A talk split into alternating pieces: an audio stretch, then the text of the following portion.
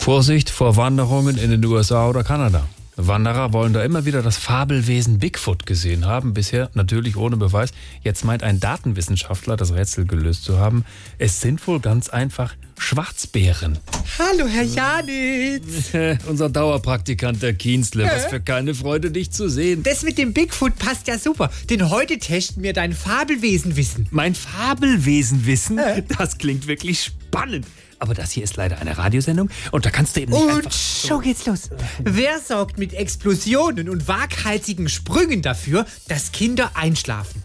Da habe ich seltsamerweise wirklich noch nie was von gehört. Das ist das Stuntmännchen. Stuntmännchen. Kienzle! Was weitermachen? Oh. Auf gar keinen Fall. okay. Wer hoppelt im Frühjahr immer mit frisch geröstetem Weißbrot durch die Gegend? Bitte erlöse uns. Das ist der Toasterhase. Oh.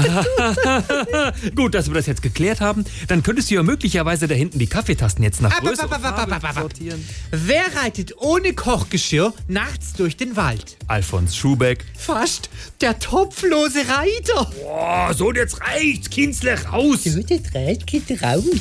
Puh, was ist denn jetzt noch? Nur noch eine Frage. Nein. Welche kriminelle Fabelfigur prahlt immer mit seinem guten WLAN-Empfang? Nun, wer soll das sein? Der Räuber Hotspot Brutz.